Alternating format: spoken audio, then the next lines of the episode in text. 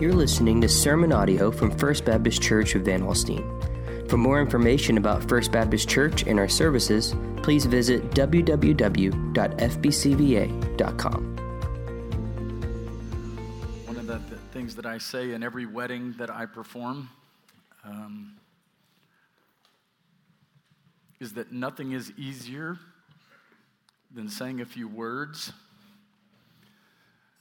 and nothing is harder than living them day after day after day.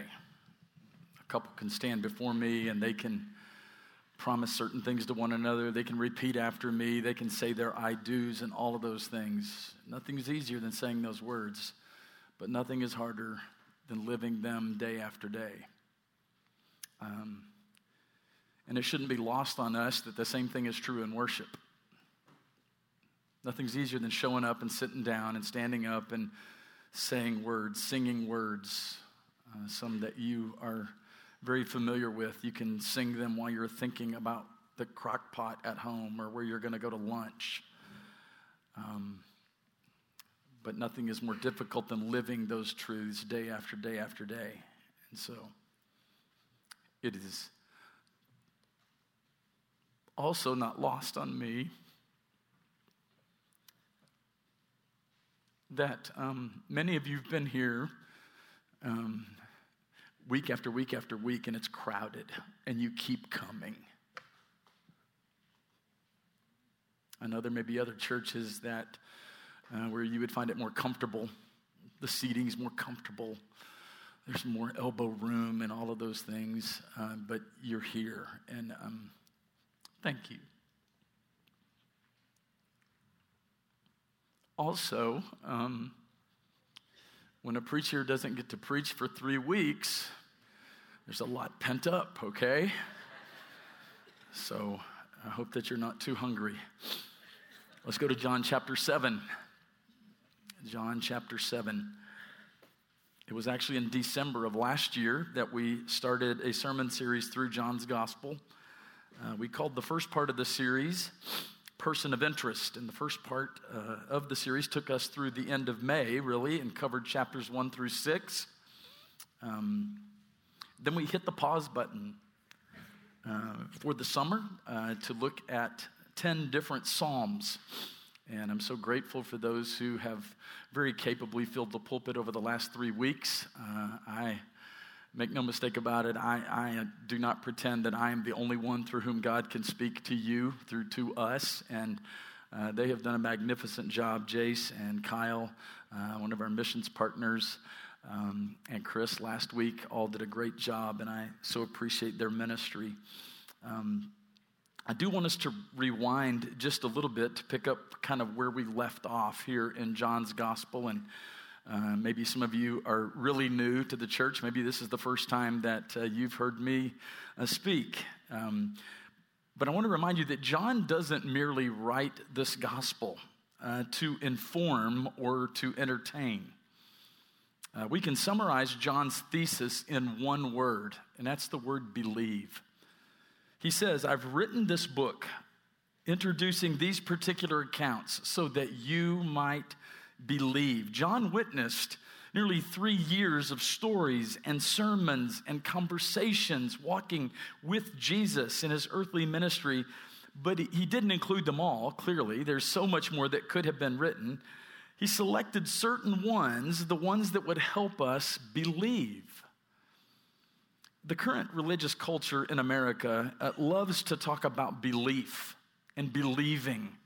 Uh, those spiritual buzzwords are often used so generically that they end up lacking real meaning. Uh, contemporary spirituality kind of trumpets this idea of not necessarily belief in an object or a person, but rather belief in belief. It kind of goes like this It doesn't matter who you believe or what you believe, all that matters is that you believe. There's belief in belief. And John's gospel doesn't call us to believe in belief or to put our faith in faith itself. His teaching on belief is much deeper, much more robust, infinitely more life giving than any modern pop culture philosophy. And in the course of 21 chapters, John will uh, answer three very fundamental questions for us. Why do we need to believe? What does it mean to believe? And what do we need to believe? And another important aspect of John's call to belief is that we are invited to believe in Jesus Christ, the person, not merely his message his teaching, his example, or his challenge to live in a certain way. As important as all of those things are, we are called first and foremost to believe in him. To believe in him. This was the intellectual and the moral crisis that was presented to all kinds of people in John's narrative here, many of whom responded with belief, complete trust in the person of Jesus Christ. You'll find a lot of people today, even in, in our culture, who will say, Well, yeah, I believe in the teachings of Jesus. I mean, he was a revolutionary leader, he was a great teacher. He presented this pretty amazing moral code, they might say. But they've never placed their faith and trust in the person of Jesus Christ. Those are two very different things. In other words, John's account of Jesus' life and ministry on earth is no mere biography. The Gospel of John is an invitation to believe in the Son of God, to become his disciple, to deepen our understanding of his identity and his mission, to grow in maturity and to join him in intimate fellowship. Now, if you've been with us through this series, and maybe if you're new, let me just kind of catch you up a little bit. John begins in eternity past when he says, In the beginning was the Word. Jesus has no beginning. He is eternal God in the flesh. And so, in the beginning was the Word, and the Word dwelt among us, tabernacled among us, became flesh. We've already seen Jesus, uh, the performance of Jesus' first public miracle in the turning of the water into wine. We've seen a conversation with a religious leader named Nicodemus in John chapter 3, where he told him very clearly, You must be born again.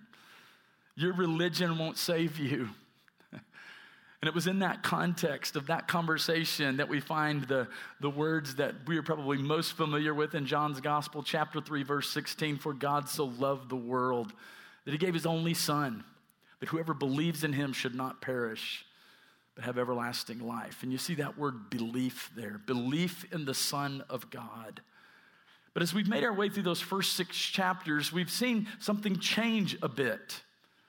We, have seen more opposition along the way. And in fact, in chapter 6, verse 66, oddly enough, I'm not uh, necessarily into uh, the extent of numerology that maybe some people are, where they even take the verse divisions in our English Bibles and try to make them say something that they really don't. But it is kind of odd that chapter 6, verse 66 says this After this, many of his disciples turned back and no longer walked with him.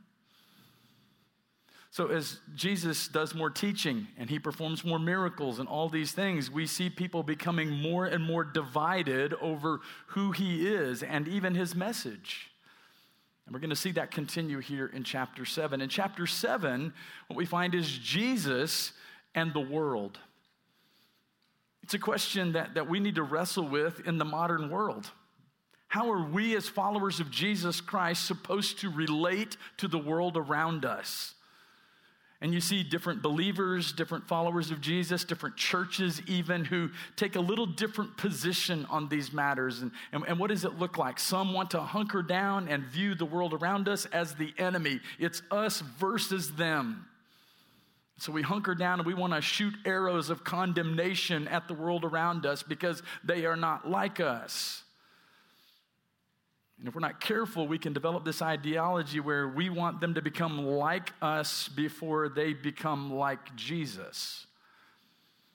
We want them to embrace our values, want them to embrace uh, our political positions and all of those sorts of things without ever truly fully understanding the good news of the gospel of Jesus Christ and having their lives transformed by that. And so let's pick it up in verse number one of chapter seven this morning. I hope that you'll follow along as I read. It says, After this, Jesus went about in Galilee. He would not go about in Judea because the Jews were seeking to kill him. Now, the Jews' feast of booths or tabernacles was at hand. So his brothers said to him, Leave here and go to Judea, that your disciples also may see the works that you are doing. For no one works in secret if he seeks to be known openly. If you do these things, show yourself to the world. For not even his brothers believed in him. Jesus said to them, My time has not yet come, but your time is always here. The world cannot hate you, but it hates me because I testify about it that its works are evil. You go up to the feast. I am not going up to this feast, for my time has not yet fully come. After saying this, he remained in Galilee. But after his brothers had gone up to the feast, then he also went up, not publicly, but in private. The Jews were looking for him at the feast and saying, Who is he? Or where is he? And there was much muttering about him among the people. While some said he is a good man, others said, no, he is leading the people astray. Yet for fear of the Jews, no one spoke openly of him. The first thing I want us to notice from verses 1 through 5 today in our text is, is this concept, this idea of, of, of interacting with the world. What is worldliness and why is it a problem? Some of you, like me, maybe grew up in what I would call a tribe of the broader evangelical church or the Orthodox Christian church, uh, where this was a subject that came up frequently. Uh, I grew up in a context of the church where there was a, a lot of spirited preaching about worldliness. Uh, and, and what does that look like? And typically it came with a, a rather lengthy list of things that we don't do, right? And so, as a result, a lot of people grew up thinking that Christianity uh, and the Bible was pretty much just a, a, rule book. It's a lengthy list of things that we do and don't do and all that. You know, we don't drink, we don't chew, we don't girl with girls who do, you know, that kind of thing. And um, maybe you kind of grew up in, in that kind of a context, okay?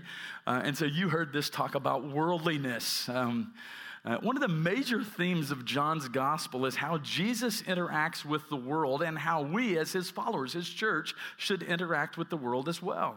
So he calls us to be in the world, but not of the world. And it's, it's reflected very clearly in his high priestly prayer, which we'll find in John chapter 17 later in our study of John's gospel. But sadly, the church has not always done a very good job of living out this calling and following the example of Jesus. The illustration that we often go to is that of a boat. A boat is made, designed to be in the water, but not of the water, right? So if, if your boat is in the water, that's good. That's what it's designed for. It's to go across the top of the water to get you to that, you know, honey spot where you catch fish or whatever you might be doing.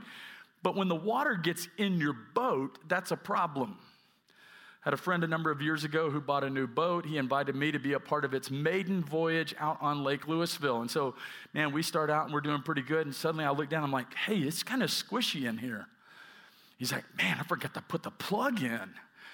Like, that's a problem, bro. Like, I, I, you know, you don't want the water. And it's the same way with us in the world.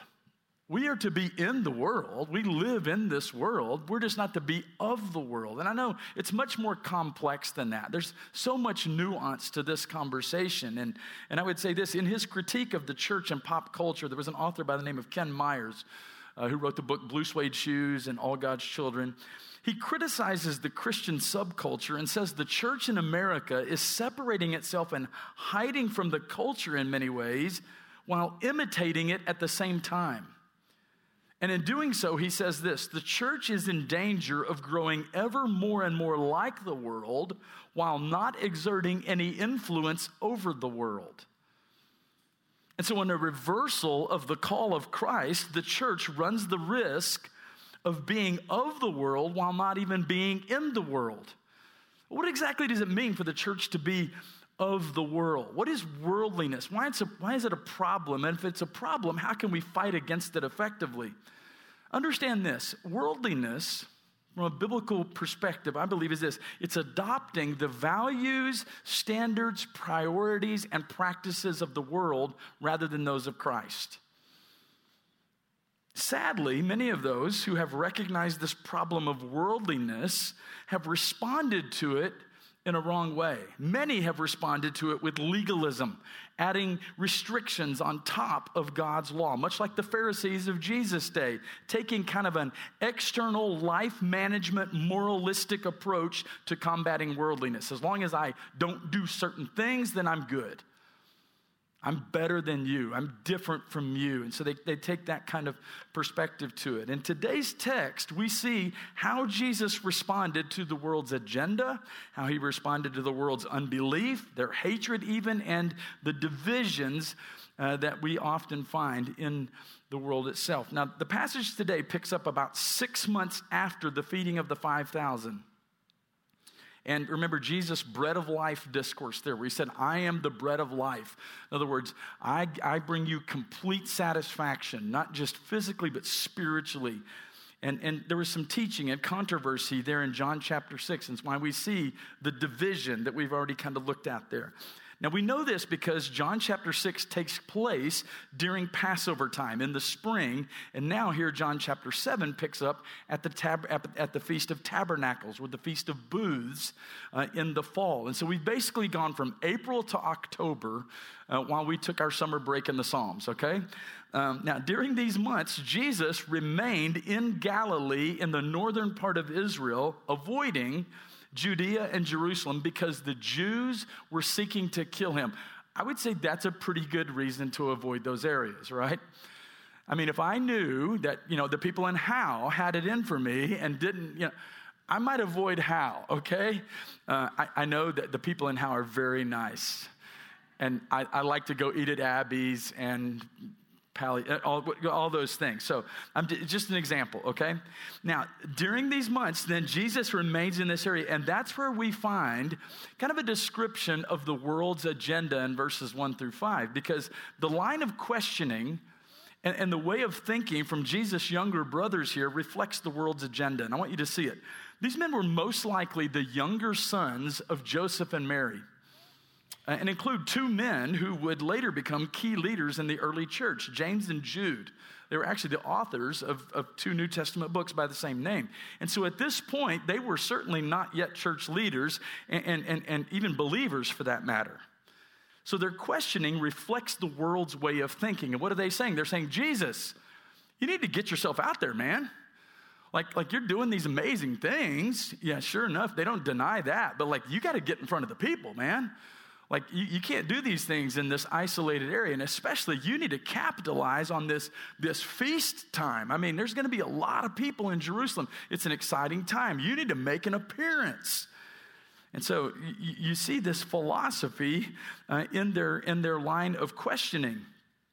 So they're saying he needs to go where the people are while they're excited and he can clearly show them miraculous signs and win their support. They think Jesus needs to make more strategic campaign stops, in other words. They think he needs to do a better job of building his platform and his popularity. But was that what Jesus was really about?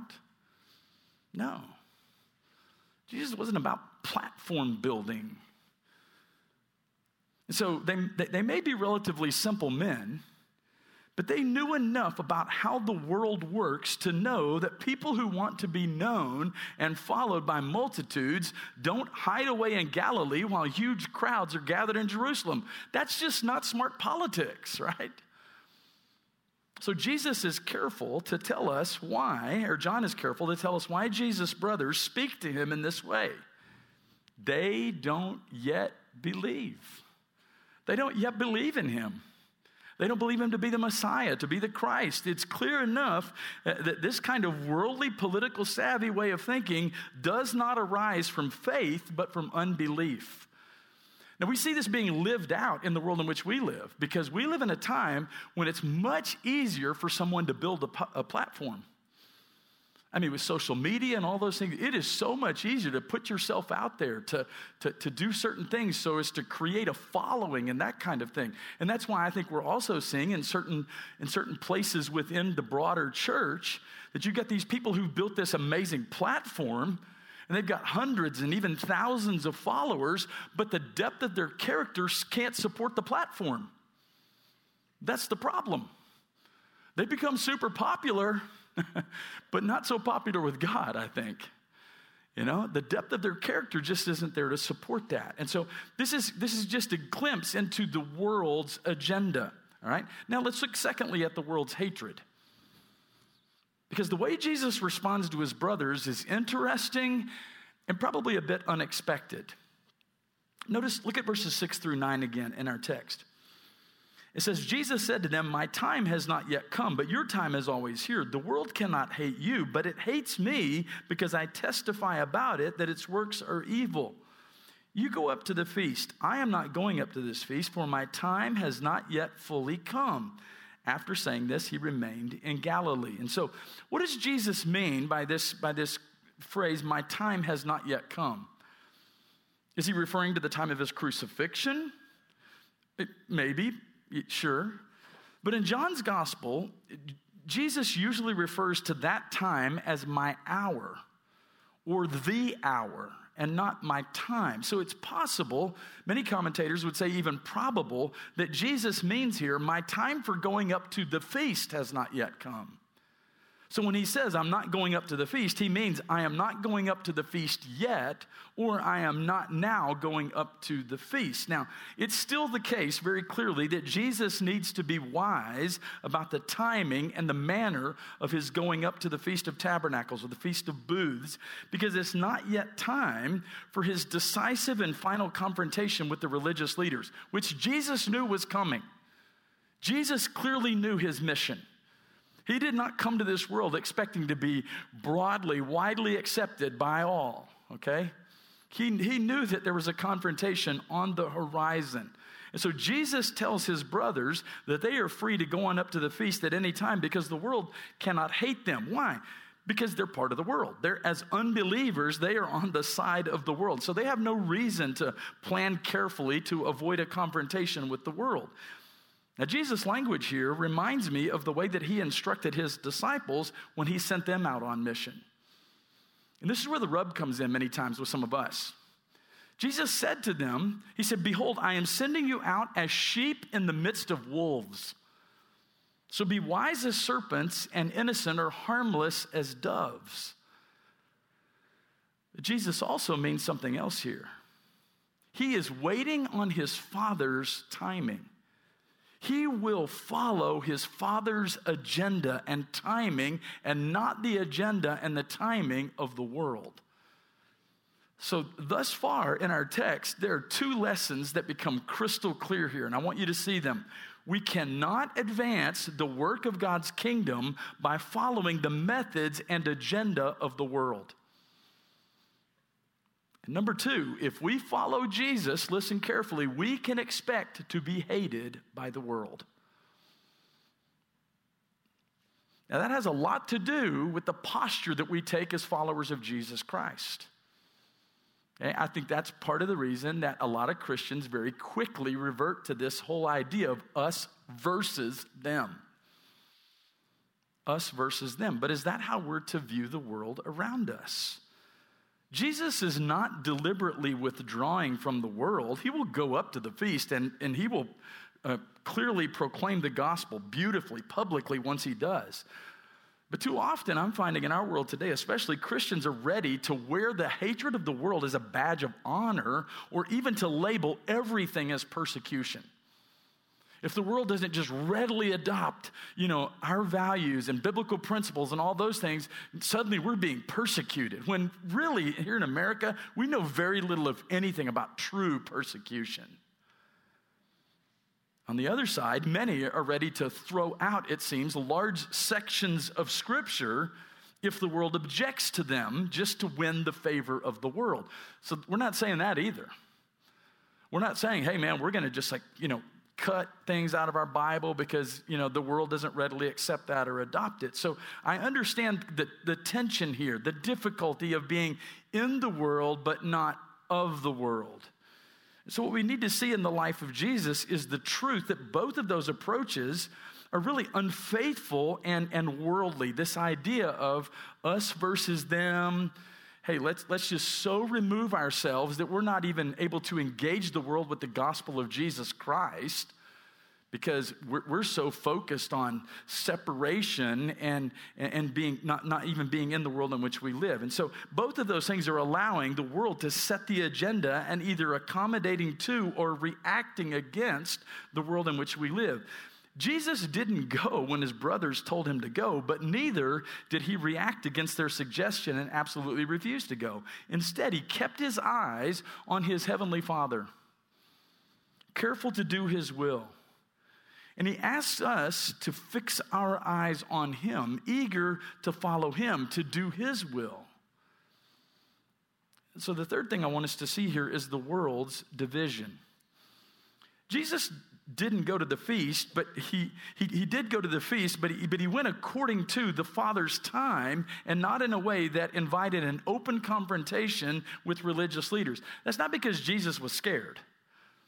Okay, this is a stark contrast with the way that he will enter Jerusalem in another six months, if you follow the narrative here, when the next Passover comes around and his hour has come. And he triumphantly enters amid a large crowd shouting, Hosanna, remember? And even though Jesus comes privately here, John tells us, he is known. He is being talked about though he doesn't seek to make himself the center of attention at this point. The last time he had been in Jerusalem, he had dramatically healed a paralyzed man by the pool of Bethesda. It's recorded for us in John chapter 5. People, again, have probably also heard about his feeding of the 5,000 and other remarkable stories of things that Jesus had done. Now, you've got to remember, in the cultural context, news of those things, it would have been a little slower for it to travel. It's not as if someone was there shooting selfies at the feeding of the 5,000 with a hashtag five loaves, two fish, hashtag 12 baskets left over. No, but news of these things was traveling and it was creating some division. You would think, as amazing as these miracles were and the things that Jesus was teaching, people would have been like, Yes, give us some more of that. But as always happens, the person of Jesus becomes a point of division and contention among the people. John tells us there was much muttering about him among the people. The term muttering or murmuring, it's used to indicate a secret debate or a quiet disagreement that can be intense but is not necessarily openly public. So, Jesus, understand this, is the most compelling, divisive person who has ever lived. He did more remarkable things than anyone else who ever lived, and he has been debated and discussed and either praised or rejected more than anyone else in history. Jesus himself said in Matthew's Gospel, chapter 12, verse 30, Whoever is not with me is against me, and whoever does not gather with me scatters. So he knows that his message, and he is a person, is divisive. He also said, quite shockingly, in Matthew chapter 10, Do not think that I have come to bring peace to this earth. I've not come to bring peace, but a sword. That's a grossly misunderstood many times. But he's talking about how the gospel message itself is, is divisive. You either a follower of Jesus Christ or you are not.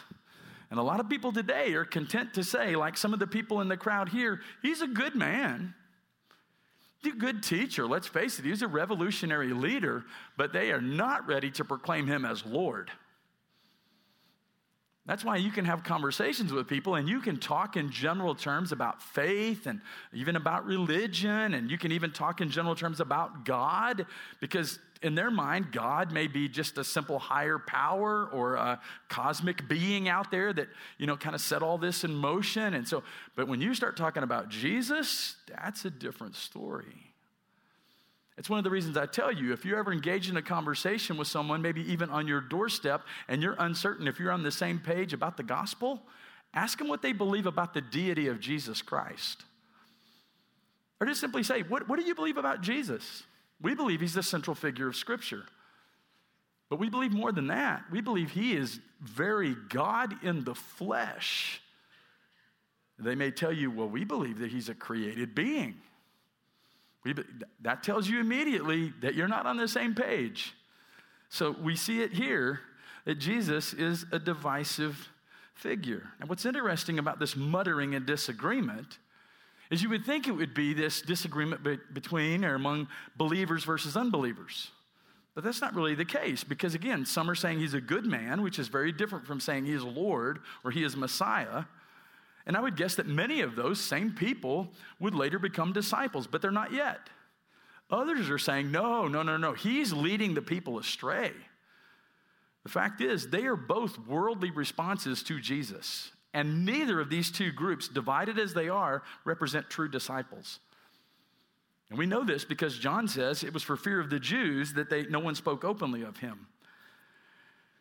Now, in the world, there are many who think they like Jesus because they think Jesus stands for the things they like. Please hear what I just said, because that may be some of you. There are people in the world today who think they like Jesus because they think Jesus stands for the things they like. They imagine a socialist Jesus or a, a, Republican Jesus, even, or they think they like Jesus because he's for the common man or someone who needs to stick up for the little guy, or they selectively choose sayings of Jesus that sound nice, like turn the other cheek or love your enemies. And those things are true. Yes, Jesus said them. But for them, it's things they would like to see other people embrace while they themselves seldom embrace those truths. So you look around long enough and you'll find Jesus enlisted in support of almost any cause. But few of those who are ready to say, He is Lord. It's one thing to say He's a good man, it's another thing entirely different to say he is Lord, to profess him as Lord and follow him no matter what the cost. You find plenty of people today who distrust the establishment, and so they like some kind of an anti establishment hero version of Jesus. They're not prepared to take up their cross and follow him. So the big question today is whom will you fear? Whom will you fear? How, how are you responding, reacting, engaging, interacting with the world around you? If you see those who do not embrace our biblical values and the truth of the gospel as enemies, how can you effectively reach them with the good news of the gospel? Now, I understand the concept theologically of someone who is outside of the faith being an enemy of the cross, we would say, or, but I'm talking about the way that we engage with the world. I mean, the truth is, a lot of believers today can't even fathom the concept of sitting down and having lunch with someone who is diametrically opposed to the faith that we hold so dear. Just can't imagine that. And the reason is because many times you view it as us versus them. When instead, we should be willing to engage the world in which we live, firmly standing on the truth, but lovingly, lovingly introducing them to Jesus Christ and who He is.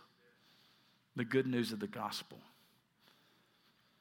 What's keeping the crowd from openly discussing and debating Jesus here, who's keeping many from professing faith and following Jesus.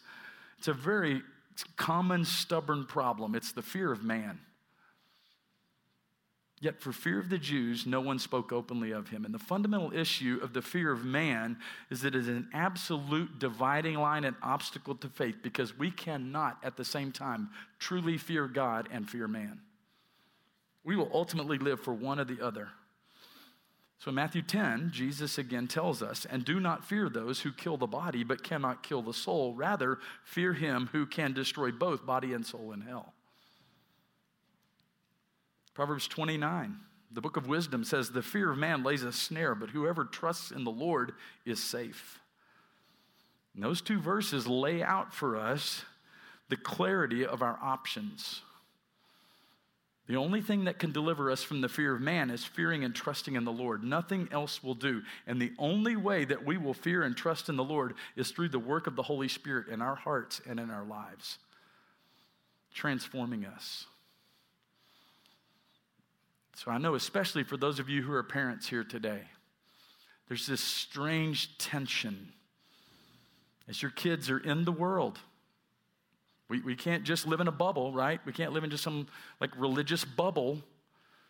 And so your kid's going to be, they're going to interact with friends and neighbors and even some family members and, and, and those kinds of things, their school classmates and all that. So, how do we encourage and challenge and teach our kids that we're to be in the world, engaging with the world, developing strategic friendships for the sake of the gospel without at the same time compromising the things that we hold so dear? That's why today is so important as we pray. We pray for wisdom and discernment in using our circles and our spheres of influence for the sake of the gospel. And I would suggest that it's probably time for some of you to develop some friendships with some people who are not exactly like you because you feel really comfortable talking in a silo all the time. It'd be a great idea for you to invite a friend, a coworker that you know disagrees has made it clear to you they are not a believer, just invite them to a cup of coffee and have a winsome conversation and listen. Just listen. I'm not suggesting you embrace their values or embrace their beliefs, but I'm, I'm, telling you, we, we say this often. We believe so strongly here in relational evangelism.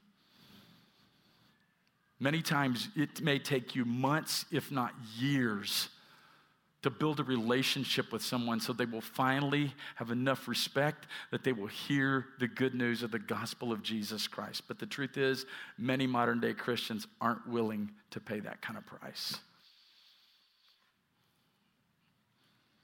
So, we're going to close the service a little bit differently. I hear some kids out there in the foyer, and they're about to make their way into the room. Uh, by the way, if you have kids today, you're going to be picking them up here, um, unless they are in the nursery across the street. Uh, but we're going to close the service today in a time of prayer. We're going to present Bibles to our first graders. Um, and so at this time, we're going to go ahead and invite the kids to come on in. If you want to go out there and bring them up, I think the first graders are going to come in first and get their Bibles.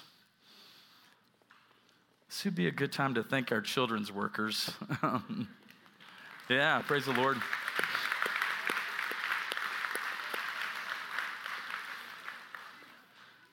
Miss Emily and Miss Sharon do a great job of leading from the staff side of things, but they would be the first to tell you that um, they could never, ever uh, do what they do without a army of volunteers uh, who serve in rotation each week in kids ministry. And so uh, we want to pray over these kiddos and um, just entrust them to the Lord. Some maybe have already started school, some will be starting school this week if you're in a different district.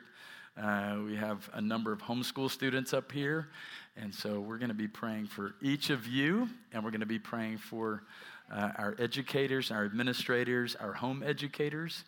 Uh, and so let's all bow together in prayer uh, as we close our service today, and then our first graders will be given their Bibles uh, here in just a bit as well. Heavenly Father, I thank you.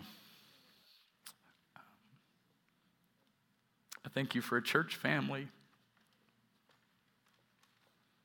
um, that is multi generational. We have infants in our nursery today, um, all the way up to, to dear folks in their 80s. And um, God, we just thank you for the seasons of life. Uh, we thank you for the opportunities that you put before us, uh, the places in which um, you, you put us strategically for the sake of the gospel. Uh, and so we lift up each of these students. Um, from the youngest who is just starting school this year to those who will be graduating soon, and even some in the room today who are about to head off to college. Uh, God, we pray that you would guide them in every way uh, as they engage with the world around them. Help them to ask regularly what would Jesus do in this case? What would Jesus do uh, to engage with uh, those around him? How would he be a friend? Uh, how would he come alongside those who were lonely or maybe those who were being bullied? Uh, how can we be like Jesus on our campus and uh, in our homes and in the workplace? I pray for our educators, our administrators, those who lead in these areas. God, we commit them to you. We pray for a great year, uh, not only of learning uh, math and English and social studies and science and all of those important things, but uh, learning to be more like you, um, to live before those around us in a way that would point others to Jesus. So, God, we thank you. We praise you. In Jesus' name we pray. Amen. Amen.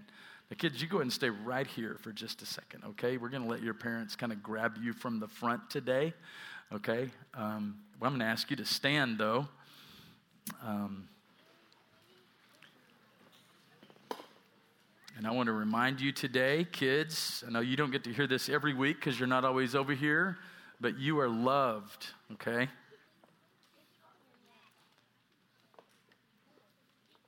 And I want you to know what I mean when I say that. Okay? I mean that this preacher loves you. I don't do it perfectly, but I love you. Okay, but more important than that, more important that you that you know you're loved by Brother Mike is that you are loved by God. And he loves you so much that he sent his son Jesus to die on the cross in your place. And we want you to know and understand that and follow Jesus all of your days, okay? You are an important part of this church family, from the youngest to the oldest. You're an important part of our church family, so we love you. We hope you have a great, great school year, okay? We want everybody to know. Can you say it with me? Can you say, on, on the count of three, say, You are loved, okay? Ready? One, two, three. You are loved. All right. God bless you. Thank you so much for being here today. Thank you for listening to this message from First Baptist Church of Van Alstyne. For more information about our church, visit www.fbcva.com.